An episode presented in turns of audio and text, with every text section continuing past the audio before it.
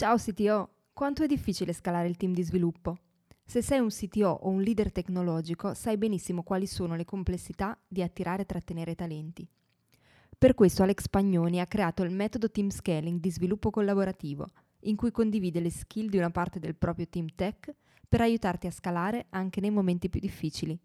Per saperne di più vai su www.teamscaling.it, scritto www.teamscaling.it.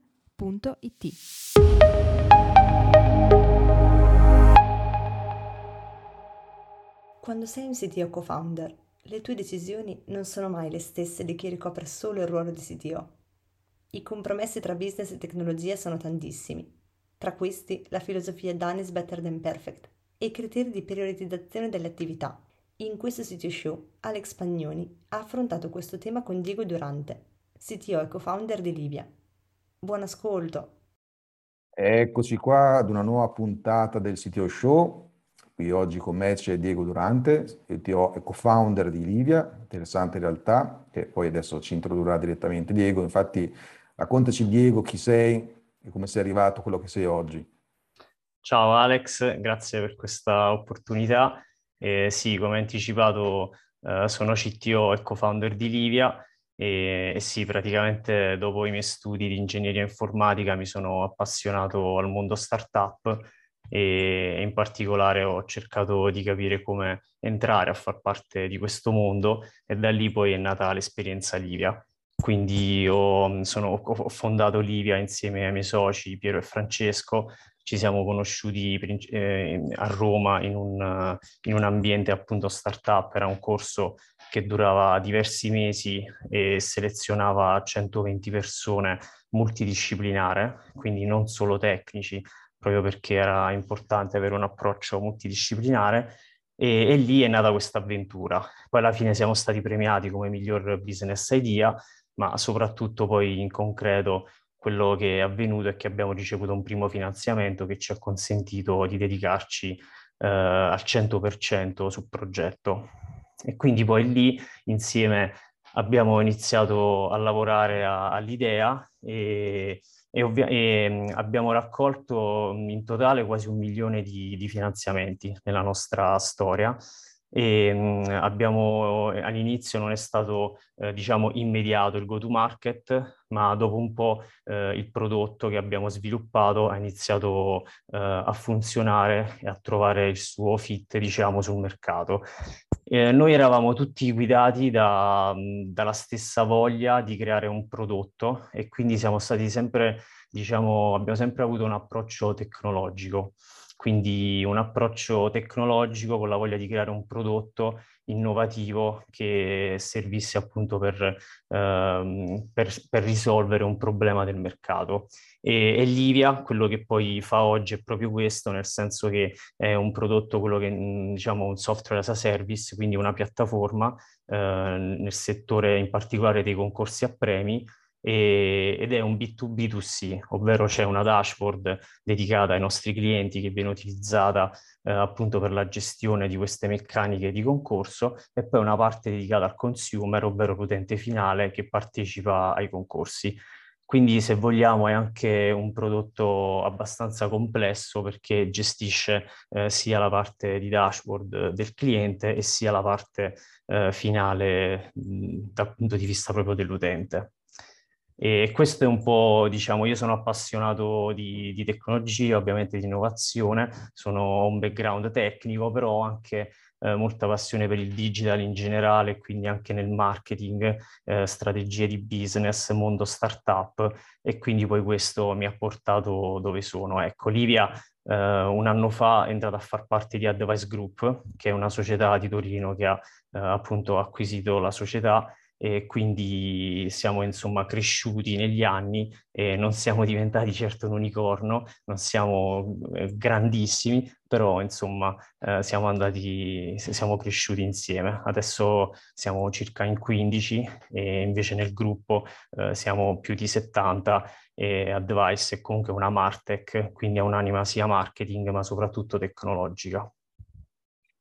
Sì, è molto interessante, tra l'altro poi non per forza bisogna essere un unicorno, ma quando si è ben posizionati all'interno di una specifica nicchia come quella che hai trovato è molto molto importante, molto interessante. Infatti ti volevo chiedere anche proprio questo, no? perché io stesso, diciamo, ormai molti anni fa, per un uh, periodo abbastanza lungo, uh, ho fatto personalmente consulenza a diversi digital media e lì stesso io infatti mi ero accorto che c'era spesso il problema di questi concorsi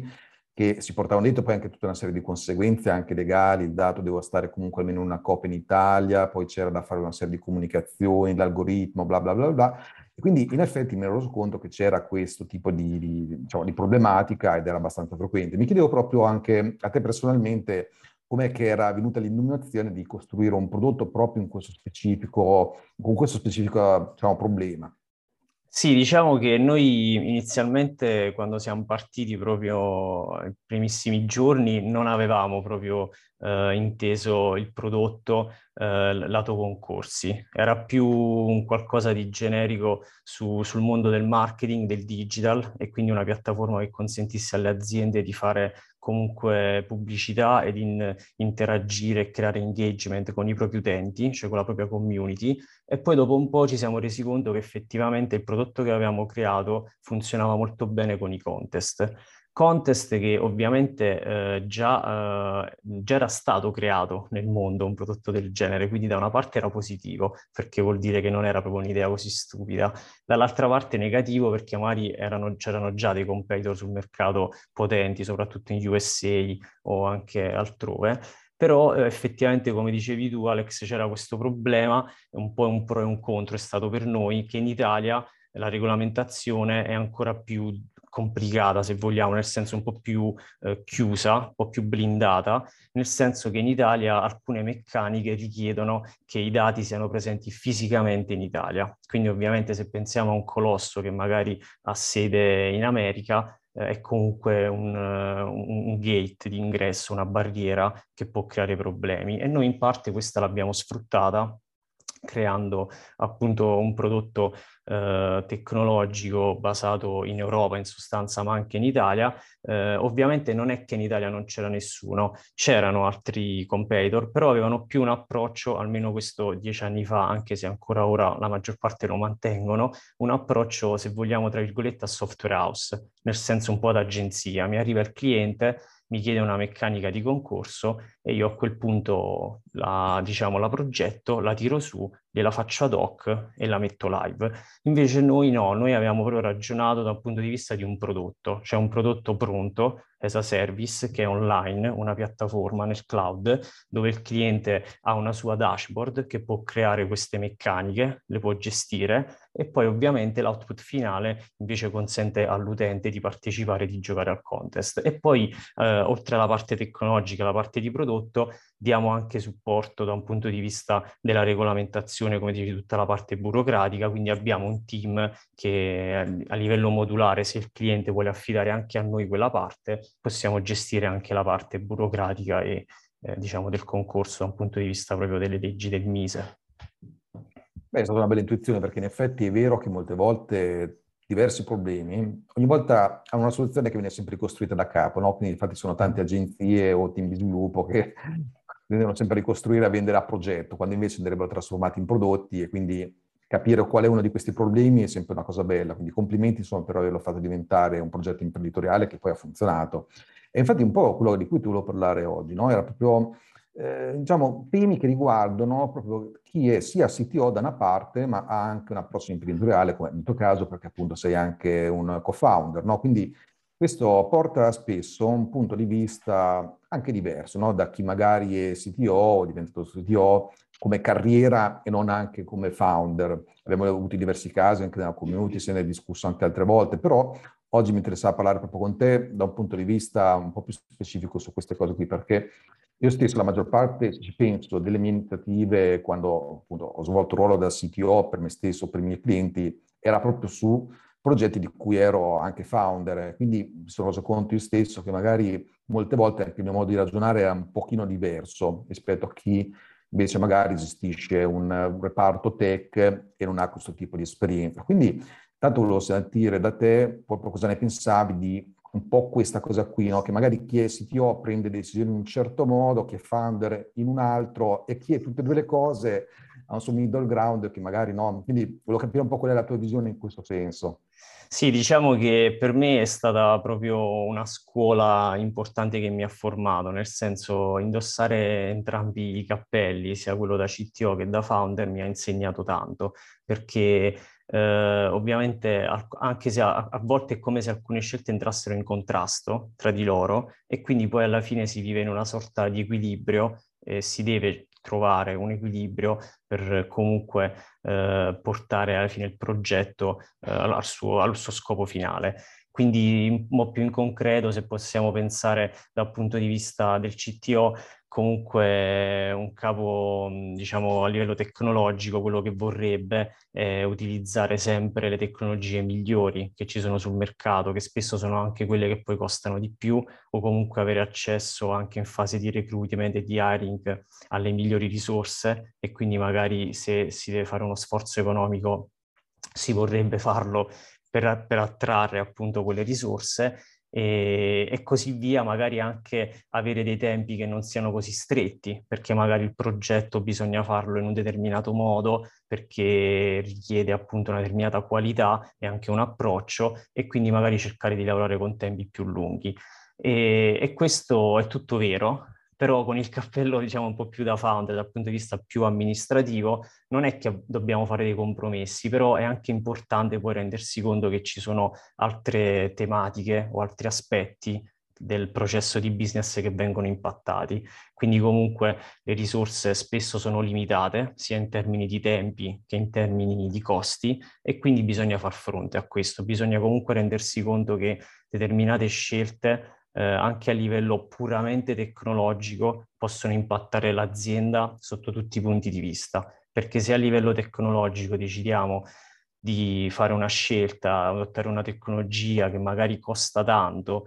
e poi magari il business non riesce comunque a, a marginare quella parte, abbiamo un problema. O se banalmente um, decidiamo che un progetto invece di andare live in tre mesi ne richiede sei, per stare su sei mesi, ovviamente si allungherà il tempo e il tempo comunque è importante, sia in ottica di startup, perché magari ci sono competitor, perché magari bisogna testare la soluzione e quindi è sempre una lotta, tra virgolette, tra le risorse e quindi fondamentalmente il tempo e i costi. Quindi è, importante che anche noi, tra virgolette, leader tecnologici, cioè, ci rendiamo conto che alcune scelte hanno un impatto di business eh, importante e quindi bisogna sempre eh, pensarle bene e progettare bene il tutto eh, su, su tutte le linee, diciamo.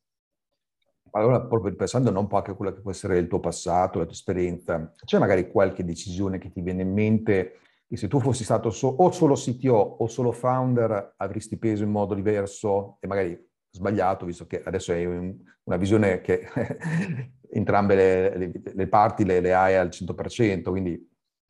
Sì, diciamo che come founder eh, a volte mh, bisogna anche dire dei no, nel senso che se si ascolta sempre il cliente noi magari a volte se avessimo ascoltato sempre il cliente saremmo diventati un'agenzia o un software house, cioè il cliente lo vuole così, glielo faccio così, punto. Invece, siccome c'era l'anima, diciamo, tecnologica, cioè la voglia di creare un prodotto in un determinato modo e che quindi ovviamente il prodotto poi ha dei suoi, tra virgolette, limiti o binari, perché comunque ha delle funzionalità, ha delle feature, ha dei moduli, però non è infinito e quindi incastrare anche poi le richieste del cliente in quelle che eh, diciamo è, eh, sono le funzionalità del prodotto. E quindi diciamo che da founder, quando si dice il cliente ha sempre ragione quindi al cliente dico sempre di sì, noi invece, cioè con l'animo tecnologico, a volte si dice no, perché io sto costruendo questo prodotto, voglio investire in un determinato modo le mie risorse e il mio tempo e quindi cerco di, eh, insomma, di fare un compromesso da questo punto di vista. A livello tecnologico, per esempio, una cosa che è successa e che posso condividerti è che noi avevamo iniziato già i primi anni ad utilizzare Amazon Web Services per la nostra infrastruttura cloud. All'epoca purtroppo Amazon non aveva ancora eh, la region a Milano, in Italia. Noi iniziamo a lavorare con determinate meccaniche che richiedevano i dati in Italia e quindi siamo stati costretti a spostare un bel pezzo dell'infrastruttura, soprattutto diciamo del back-end, da AWS, che per noi comunque era uno dei sistemi cloud più, eh, tra virgolette, fighi e interessanti, perché ci trovavamo bene, molto potente, ci, ci risolveva un sacco di problemi, portarli in Italia, dove in Italia ovviamente non era facile trovare un, uh, un provider, un hosting, un cloud dello stesso livello e quindi quello per esempio è stato comunque un boccone amaro a livello tecnologico da digerire perché però ci ha insegnato tanto, ci ha insegnato tanto perché poi per un po' di anni abbiamo avuto un cloud ibrido, quindi con una parte che comunque siamo riusciti a mantenere in Amazon e un'altra invece che abbiamo portato in Italia e, e quindi ci ha insegnato tanto perché poi in Italia non avevamo più alcune tecnologie che ci forniva, eh, diciamo, as a service Amazon, ma ce le siamo dovuti ricostruire quindi abbiamo introdotto Docker, abbiamo introdotto Kubernetes, quindi è stata molto dura, però ci ha insegnato tanto e poi eh, siamo ritornati in Amazon quando due anni fa hanno riaperto la regione a Milano. Quindi sì, questi sono due esempi che mi vengono in mente. Oh, interessante perché infatti molte volte magari quando si è o solo CTO o solo founder, magari e non si ha il quadro completo, si tende a prendere delle decisioni che poi magari non sono quelle più corrette. Quindi volevo sentire proprio da te uno di questi esempi, insomma, sono molto interessanti. E tra l'altro prima, a un certo punto, no, che all'inizio citavi il fatto, no, ad esempio il go-to-market, e d'altra parte anche proprio il fatto di dover prendersi anche certi tempi in fase di startup, no? E allo stesso modo che magari molti casi, adesso non per sempre, però un CTO cerca di fare anche un lavoro fatto bene fin dall'inizio, quando magari in fase di startup non sempre è l'approccio ideale. Allora volevo capire anche con te da questo punto di vista cosa ne pensavi, quali sono degli approcci che anche tu stesso hai seguito in questa fase di startup, sempre un po' con questa doppia visione sia da founder che da CTO. Sì, diciamo che mh, soprattutto mh, nelle mie esperienze proprio in ambito startup, perché poi ho partecipato a diversi eh, a, di- a, diversi eventi, no? dallo Startup Weekend, all'In Startup Machine e a, a degli hackathon, quindi ho avuto, siamo stati anche accelerati in diversi incubatori acceleratori in Italia.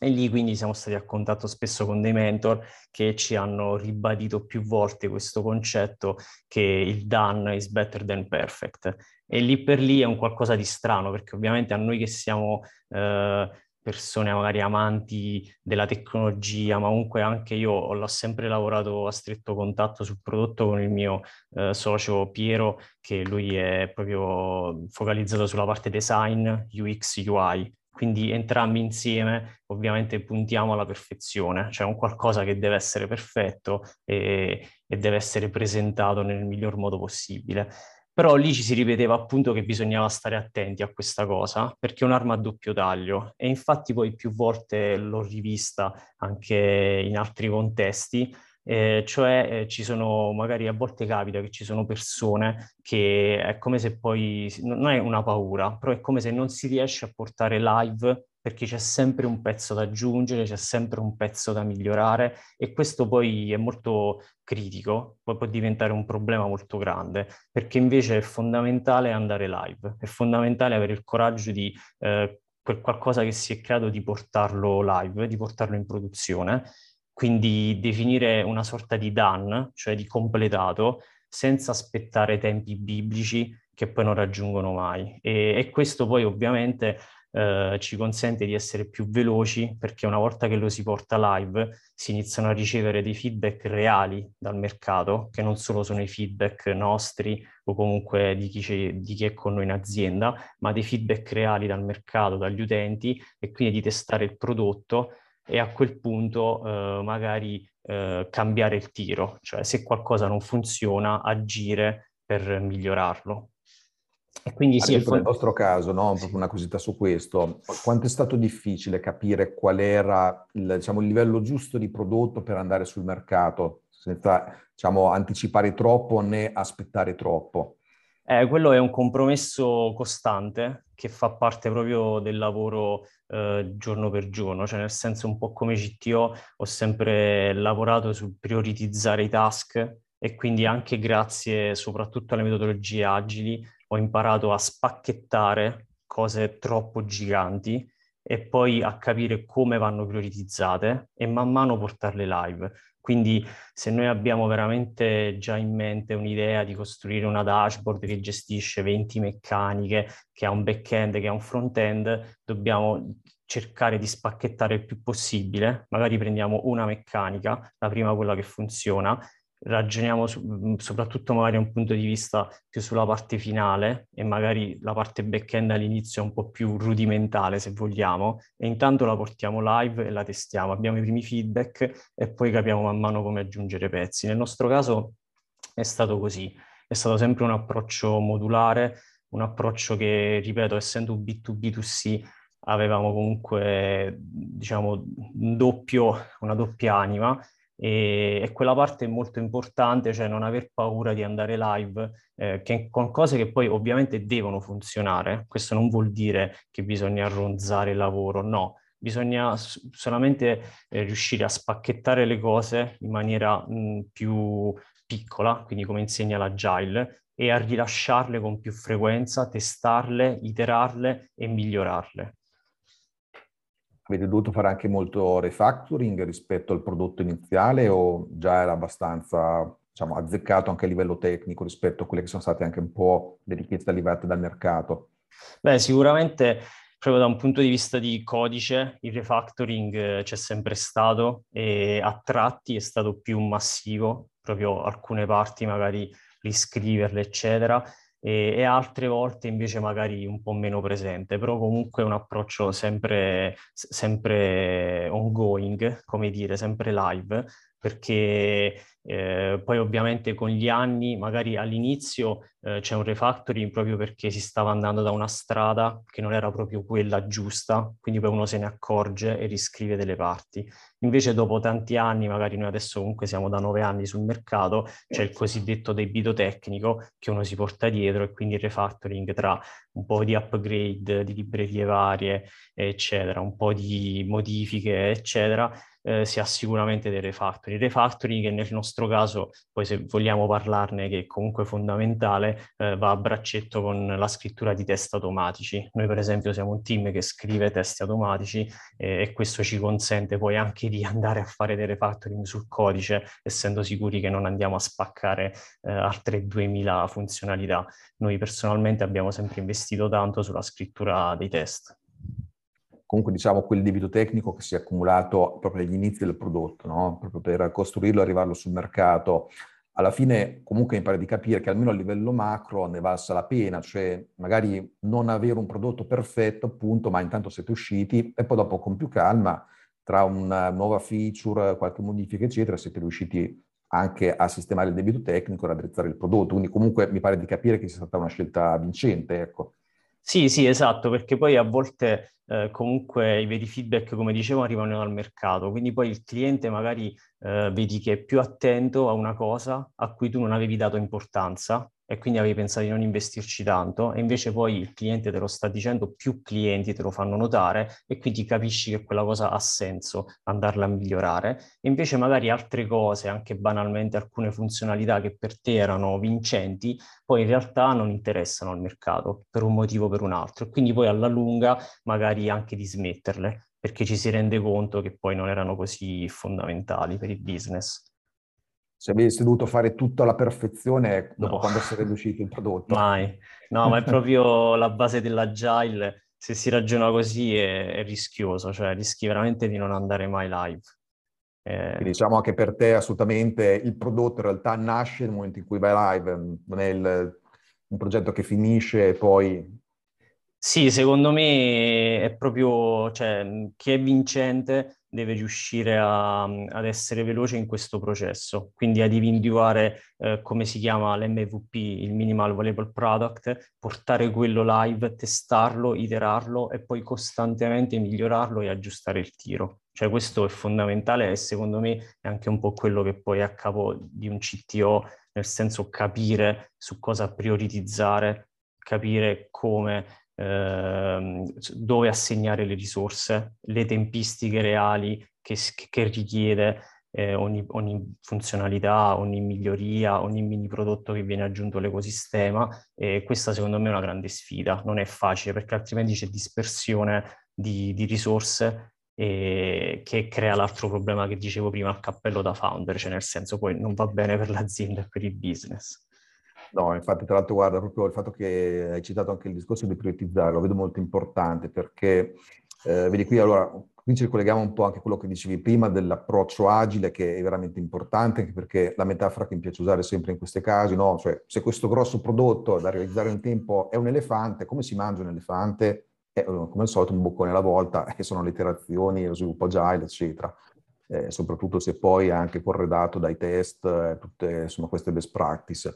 E però mi chiedono proprio nel momento in cui devo guidare un tipo di sviluppo, appunto, iterazioni, lo faccio tendenzialmente su quella che è una roadmap, no? che magari può essere più o meno dettagliata, può essere più o meno precisa, però c'è sempre magari un po' il dubbio di appunto come prioritizzare le feature, i requisiti, le varie cose da mettere nel prodotto in termini di in quale iterazione vado a lavorarci. Ci lavoro adesso, ci lavoro dopo, Magari molte volte se non c'è un criterio preciso, e anche di questo se ne è parlato in tante salse, ma mi piace sempre vederlo anche qui, come dicevo oggi, dal punto di vista anche di una persona che è anche co-founder, eh, magari molte volte può venire anche in base un po' al proprio intuito, alle emozioni, a quello che è un po' la propria aspettativa del prodotto, ma non sempre magari l'approccio migliore, no? Quale potrebbe essere, anche nella tua esperienza, un approccio che invece può far funzionare meglio e anche guidarci in una prioritizzazione più corretta? Sì, diciamo che quello che abbiamo detto che poi abbraccia la metodologia agile, quindi l'agile, eh, va soprattutto a braccetto con un approccio anche data driven, nel senso che comunque ehm, è importante stare attenti alle emozioni. Magari, come dicevamo prima, ho la sensazione che quella feature sia vincente, spacchi, però poi lo devo testare, lo devo misurare, quindi la, lo metto live e cerco di capire veramente cosa succede. Quindi mi misuro, eh, testo il mercato, ricevo feedback e poi mi rendo conto se davvero con i dati alla mano ha senso ancora ulteriormente investire verso quella direzione oppure no. Questo ovviamente può essere per quanto riguarda una campagna, un, una feature o a grandi linee proprio lato business. Cioè se pensiamo a una startup uh, super early stage che all'inizio ha un'idea, magari la riesci a testarla, se dopo un tot di tempo, non so, un tot di mesi, non arrivano i feedback giusti, non si misura, a quel punto bisogna cambiare rotta, no? Quello che nel gergo si chiama pivot. E ovviamente queste scelte sono molto importanti, sono molto drastiche, quindi eh, sì, l'intuito può esserci, l'emozione, però poi bisogna andare a testarla con dei dati, bisogna andare a misurarla, perché sono solo i dati che possono poi dirci realmente se stiamo nella, stiamo andando nella strada giusta oppure no. Sì, questo perché infatti molte volte si tende a innamolarsi un po' del proprio prodotto, della propria idea, al punto che tante volte magari si va dai potenziali clienti e dice ecco questa qui è la mia soluzione, guarda quanto è bella, fa questo e questo e questo, poi solo alla fine si chiede qual è il problema, no? E questo fa la sfortuna poi di tante start-up che in realtà non riescono a decollare, non è l'unico motivo ovviamente, però il fatto di non aver usato dei dati, di non aver preso una serie di decisioni su appunto dei dati, al di là di quella che può essere magari anche l'iniziativa imprenditoriale in sé, che sicuramente magari può essere anche basata su un'intuizione particolare, eh, no? su una sensazione di mercato, però a un certo punto questi dati servono, poi è una cosa che insomma ho sotto anche frequentemente, perché io mi stesso in altri ambiti mi occupo anche di ricerche di mercato in ambito tech, quindi so quanto sono importanti questi dati. Ecco, quindi quello che volevo capire nel tuo caso, per esempio, data driven, come, in che accezione lo puoi, l'hai considerato? Cioè quali tipi di dati, di riscontri hai considerato un approccio data driven, appunto? Sì, allora diciamo che da un punto di vista proprio tecnologico, magari come, come stack tecnico, a volte eh, c'è bisogno di fare queste analisi anche da un punto di vista banalmente delle performance. Se ho un ecosistema molto complesso, un'infrastruttura complessa, eh, posso, fare, posso decidere che magari eh, c'è un qualcosa che va modificato, che sia, eh, come dicevamo prima, eh, non so, il, provi- il provider addirittura, perché c'è un problema di network, c'è un problema di latenza, c'è un problema eh, soprattutto di performance. Quando il prodotto deve scalare, possono essere tanti i punti che magari fanno da collo di bottiglia e l'unico modo per saperlo è misurarlo. e per questo poi è importante anche per noi creare delle infrastrutture che hanno dei sistemi di monitoring a diversi livelli, perché più monitoriamo, più abbiamo dati e quindi più possiamo prendere decisioni e magari capire che bisogna investire in quella cosa, magari non so, nella rete che sta creando dei colli di bottiglia o banalmente nel database che sta soffrendo e, e quindi eh, da, da, questo è proprio da un punto di vista, se vogliamo, più basso dello stack proprio di livello più basso infrastrutturale. Eh, lato business invece quello che succede, per esempio lo stesso discorso lo si può fare anche lato UX UI. Se io penso che una determinata UX funzioni meglio, posso, posso metterla alla prova con quei famosi A-B test cioè magari faccio un test A, faccio un test B, raccolgo dei dati e capisco veramente quello che funziona di più. Ma questo anche su un approccio, se vogliamo, più marketing, anche con delle campagne a TV. Se ho una strategia di acquisizione di lead, di lead inbound, diverse campagne, diverse strategie aperte, che magari possa essere eh, SEO, quindi magari Google, oppure campagne a TV, paid, eh, influencer, qualsiasi cosa, se io non misuro questi canali, non so realmente cosa sta funzionando e non so banalmente su quale canale devo investire di più e quale canale invece magari devo spegnere perché non funziona. Quindi l'approccio data driven è un po' su tutti i livelli, su tutti i livelli da un punto di vista dello stack tecnico, del prodotto, UX UI, fino ad arrivare a delle campagne magari marketing a TV per strategie di business. Ti è capitato di applicare questo approccio data driven anche in un altro ambito che è assolutamente fondamentale in una tech company, che è quella della, diciamo, del team, quindi anche proprio parlando no, di, di recruiting, di gestione delle persone?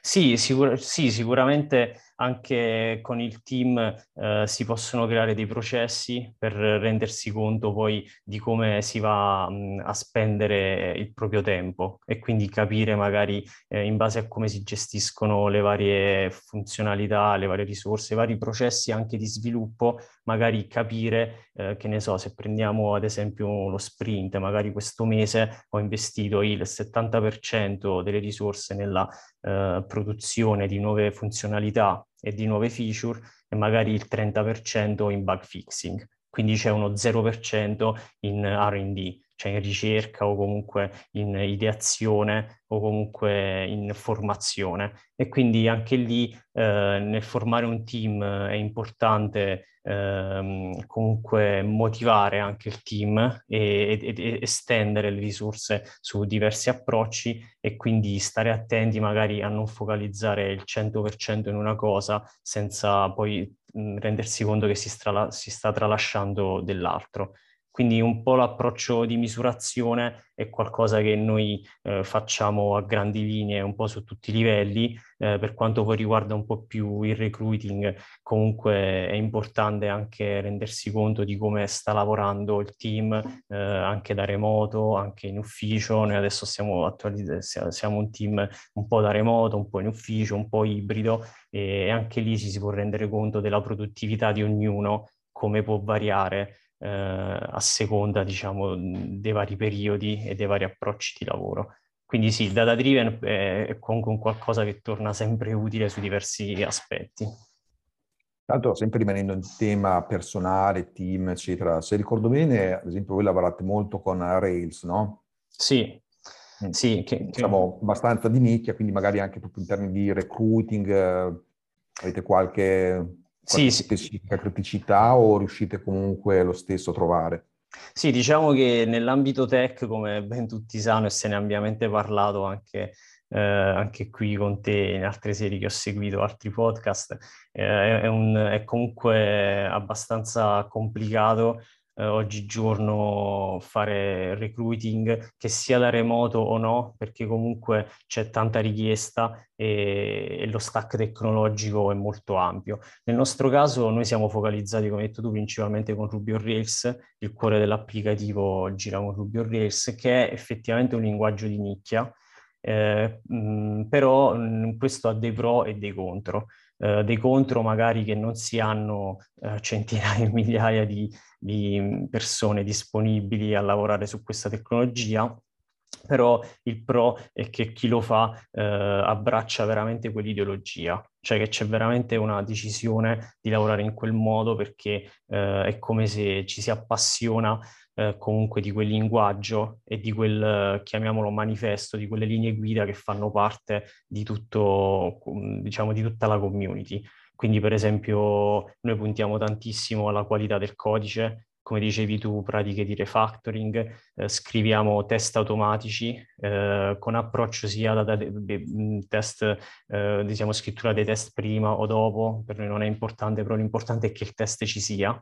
E abbiamo comunque costruito delle pipeline di continuous integration e continuous deployment che ci consentono anche di effettuare diversi rilasci al giorno in produzione con approccio zero downtime. E poi ovviamente non c'è solo Rails, eh, l'applicativo Rails è dockerizzato, quindi utilizziamo Docker, eh, i container vengono orchestrati con Kubernetes che l'abbiamo introdotto qualche anno fa, come cloud eh, utilizziamo, come detto prima, Amazon Web Services e poi ovviamente c'è anche tutto lo stack front-end del genere. Quindi sì, il recruitment è sempre molto, eh, un tema molto delicato e nel nostro caso Rails eh, è comunque una tecnologia più di nicchia che magari negli ultimi anni invece col JavaScript è un po' più mainstream o anche con Python se vogliamo, eccetera. Eh, però eh, si creano comunque una community di persone che poi sono realmente legate al, al, al, a quell'ideologia e a quel progetto anche. E quindi per questo noi ci colleghiamo un po' a quello che dicevamo prima, cerchiamo anche sempre di investire eh, per lavorare con un approccio corretto eh, dove c'è anche formazione, eh, ma soprattutto si lavora con, con dei processi, eh, se vogliamo, agili, con metodologie agili che consentono poi a tutti di lavorare bene e di essere veloci senza andare troppo stress anche in momenti più critici. Ora, prima hai recitato AWS, mi ha fatto ritornare in mente un po' quello che dicevi prima, sul fatto che avete cambiato in varie occasioni anche proprio il modello di infrastruttura. In un certo senso avete applicato un po' quel concetto di cui parlavamo anche prima, proprio di iterazione, l'avete fatto un po', avete reiterato nel tempo anche proprio su, sull'infrastruttura, no? Al di là di quelli che sono stati anche proprio dei requisiti normativi che a un certo punto hanno anche portato a dover prendere delle scelte di questo genere, però mi pare che non avete assolutamente avuto paura di, di, fare questi cambiamenti, quindi volevo anche qui chiederti qualche approfondimento su cosa vi ha portato in generale a questo tipo di scelte, cosa avete imparato su questo. Sì, diciamo che abbiamo imparato veramente tanto nel cambiare eh, più volte eh, sistemi comunque di stack tecnologico, ma anche di, di messa in produzione live con diversi hosting e eh, cloud provider eh, perché comunque la migrazione di un applicativo è sempre tra le cose più critiche che può esserci. Cioè, parliamo comunque ovviamente di un applicativo che deve essere live e che non si può permettere di andare down. E quindi è comunque una cosa molto delicata che la maggior parte dei CTO non vorrebbero comunque fare o comunque non troppo spesso, perché si possono creare delle criticità importanti come corruzione dei dati, downtime, eccetera, eccetera. Eh, però al tempo stesso è importante eh, farlo se c'è una reale necessità perché altrimenti eh, si rimane bloccati e non c'è comunque evoluzione, non c'è innovazione. Nel nostro caso è stato così, nel nostro caso quando siamo partiti proprio inizialmente, parliamo di nove anni fa, che eravamo ai primissimi giorni della startup, avevamo ricevuto un grant da Microsoft con Azure e, e quindi abbiamo, siamo andati lì principalmente per questo motivo, perché avevamo il cloud, l'hosting pagato per un tot di anni e ovviamente era vitale all'inizio e abbiamo adottato Azure. Dopo un po' eh, invece abbiamo addocchiato Amazon Web Services, e anche perché collaboravamo a quel tempo con una eh, software house che comunque eh, ci aveva spiegato i benefici che avremmo avuto andando lì, anche perché ehm, poi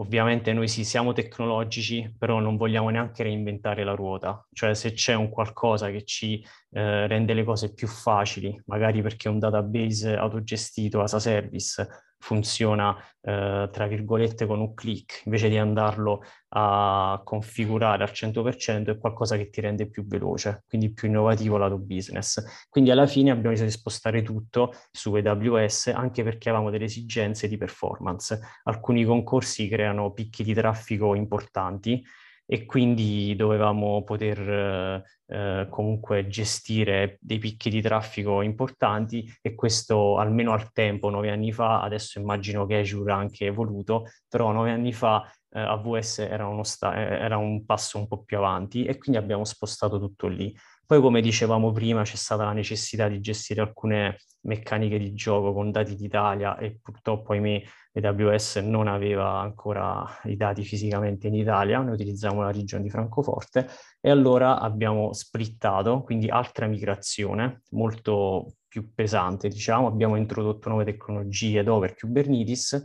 e dopo eh, nonostante che diciamo che oramai avevamo costruito e quindi funzionava e stava lì, però nel momento in cui AWS ha aperto la regione Italia c'è stata questa decisione che non aveva più senso avere comunque un cloud ibrido, eh, doppio cloud, quindi una complessità maggiore, eh, inutile in questo caso e anche con performance non ottimali come se fosse stato tutto nello stesso, tra virgolette, cloud provider e quindi abbiamo rispostato tutto dentro AWS. Quindi questo ovviamente in un arco temporale di nove anni, però comunque fare una migrazione ogni due anni è comunque un qualcosa di eh, impattante, importante. E, e, quindi sì, quello che voglio dire è che eh, sono scelte che devono essere pensate, devono essere pianificate perché bisogna ridurre al minimo ogni tipo di rischio, quindi è importante pianificarle al meglio, però eh, se, sono, se c'è necessità vanno fatte, non deve esserci la paura di, di non agire perché no, vabbè, funziona, lo lascio così, altrimenti non c'è evoluzione, non c'è innovazione. Quindi diciamo un po' nell'economia complessiva del tutto, no? anche qui sempre un po' posteriori, quel grant iniziale alla fine è stato utile o è stato più lo svantaggio poi di dover fare tutte queste migrazioni? Bah, bella domanda, però credo, no, credo che è stato utile, un po' perché abbiamo comunque imparato sperimentato, ma poi perché ai primissimi giorni di una startup ogni euro fa la differenza. Quindi magari eh, non aver pagato l'hosting per due anni eh, significa aver investito quel denaro su qualcos'altro e quindi qui mi metto il cappello da founder, come dicevo prima, è sicuramente importante. Okay. Comunque, diciamo, mi pare di capire che sia dal punto di vista infrastrutturale che applicativo, pur considerando che parliamo di una specifica applicazione di nicchia no? che risolve un problema specifico, però stiamo parlando comunque di qualcosa che ha le sue complessità, perché anche semplicemente gestire anche il traffico, perché in effetti ho ben presente il problema, mi ricordo che alcune volte erano come dei click day moderni, c'erano queste bastonate di traffico che arrivavano sui server, che li mettevano in crisi e quella volta ancora non si parlava appunto di cloud come oggi, quindi erano belle sfide e quindi immagino no, che da una parte c'è stato anche questo approccio iniziale di cercare di svilupparlo il più semplice possibile, ma poi di fatto comunque siamo arrivati a qualcosa che per forza di cose è complesso, no? un po' come essere riuscito a equilibrare un po' questi due concetti che sono abbastanza opposti l'uno con l'altro. Sì, è vero, è verissimo. Infatti noi all'inizio siamo partiti proprio con uno dei mantra che si ripete sempre in ambito startup, ovvero make it simple cioè non rendere le cose troppo complicate, troppo complesse, cerca di renderle semplici e portale, no? portale live per farle funzionare. E quindi abbiamo mantenuto sempre questo approccio eh, che se vogliamo è un approccio a 360 gradi, cioè sia dal punto di vista di business e quindi proprio come vado a costruire il mio business, il business model e quindi come vado a, proporlo, a proporre la mia idea e a portarla sul mercato, ma anche da un approccio eh, di design, quindi di UX, UI, che quindi costruire una user experience, un'interfaccia che sia semplice e quindi eh, importante da un punto di vista grafico, ma anche a livello di stack tecnologico, cioè cercare di non complicare troppo le cose e quindi mantenere, eh, se vogliamo, le cose semplici. Però purtroppo questo poi in alcune fasi è vero e, e rimane anche vero eh, in alcuni, diciamo, tra virgolette, campi, però poi eh, nell'intero ecosistema che si va a creare inevitabilmente non è più vero, perché l'intero ecosistema, soprattutto con gli anni, va a riempirsi di funzionalità, di mini prodotti, di moduli e quindi si crea un ecosistema che inevitabilmente è complesso e quindi poi si ha a che fare con questa complessità che la si deve gestire, Quindi come dicevamo prima, anche noi da un punto di vista abbiamo comunque un'infrastruttura che è complessa, perché c'è uno stack complesso e che sono sicuro che eh, anche tutti eh, gli altri CTO che fanno parte di questa community si scontrano con infrastrutture complesse, perché come dicevamo prima, magari abbiamo Docker, abbiamo Kubernetes, abbiamo AWS, poi ci sono requisiti di security, di GDPR, di gestione dei dati, abbiamo i database, abbiamo la cache e poi abbiamo l'applicativo, le logiche che sono dentro l'applicativo, abbiamo il back-end, abbiamo il front-end e poi ovviamente abbiamo tutti i tool di monitoring, di logging a diversi livelli, quindi inevitabilmente si crea un qualcosa che, che è complesso e, e, quindi è importante gestire questa complessità eh, come? Con una giusta progettazione con un, con un giusto approccio e pianificazione per poterla appunto gestire. E che poi è quello che comunque eh, viene fatto a livello tecnologico eh, che deve essere fatto, perché altrimenti non è possibile poi mantenere eh, prodotti di questo tipo. Sì, no, infatti anche come ci dai anche nella community, ci sono anche altri che effettivamente si sono ritrovati con questo tipo di problema e molte volte la questione è stata proprio anche di carico cognitivo sul team di sviluppo, perché magari anche dal punto di vista tecnico certe scelte potevano essere sulla carta anche perfette, ma poi magari il team, anche per la dimensione o per logiche organizzative o anche di competenze, poi non era in grado effettivamente di sostenere certi modelli architetturali o di sviluppo. E quindi sono stati diversi casi in cui magari si è tornato un po' sui propri passi o addirittura si è scelto di fare refactoring su paradigmi che magari sono anche un pochino più eh, un po' sconsigliati eh, rispetto alle mode, ma certe volte ho visto diversi casi di, ad esempio, architettura microservizi che sono state un pochino scomposte e sono diventate più dei macroservizi o installazioni Kubernetes che sono magicamente scomparse, sono tornate su pezzi di ferro, ecco, quindi ci sta. Infatti quello del gestire la complessità non è per niente una cosa appunto semplice, se no non sarebbe complessa. E mi chiedevo anzi se su questo avevi qualche risorsa da consigliare. Sì, io ho letto qualche mese fa questo libro, tra l'altro su questo tema che si chiama Living with Complexity di Donald Norman, che tra le tante cose è stato vice president del gruppo di ricerca alla Apple ed è un, un, libro che mi ha colpito proprio perché io stavo vivendo questa cosa internamente, no? nel senso che uno ha sempre cercato di make it simple, make it simple, cerchiamo di fare le cose tra virgolette semplici e poi invece ti trovi a gestire una complessità a diversi livelli e quindi forse dici vabbè magari non sto andando verso la direzione giusta perché se è diventato tutto così complesso forse c'è qualcosa che non va. Invece questo libro mi è piaciuto tantissimo perché è stato, mm, eh, è stato uno spunto interessante perché appunto dice che in sostanza la complessità è inevitabile perché il mondo in cui viviamo è complesso, noi come esseri viventi siamo complessi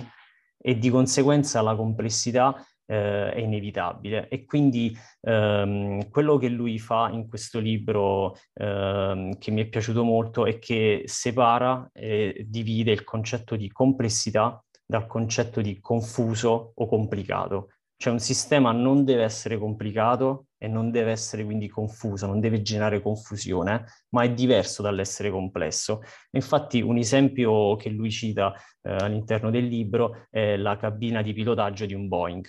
Quindi se noi pensiamo alla cabina di pilotaggio di un Boeing per una persona normale, quando entra dentro dice, eh, cioè è complessissimo, è difficilissimo, è, è tutto confuso, complicato, non riesco a capirci nulla. Invece per un pilota è tutto perfetto, nel senso è tutto al suo posto, è tutto chiaro, è tutto ben organizzato. Perché? Perché il pilota ovviamente ha dedicato ore e ore e ore, centinaia di ore di studio e, e di pratica però un sistema complesso e ben progettato può essere appreso con lo studio. Quindi banalmente anche il guidare un'auto, il guidare un'auto non è qualcosa di semplice, perché all'inizio noi dobbiamo prendere la patente proprio perché dobbiamo poter, dobbiamo fare tante cose contemporaneamente, il volante, la frizione, eh, il freno, l'acceleratore, il, il cambio, eccetera, guardare gli specchietti, quindi è qualcosa di complesso però se c'è dello studio poi può essere, eh, come lui dice in inglese, mastered, cioè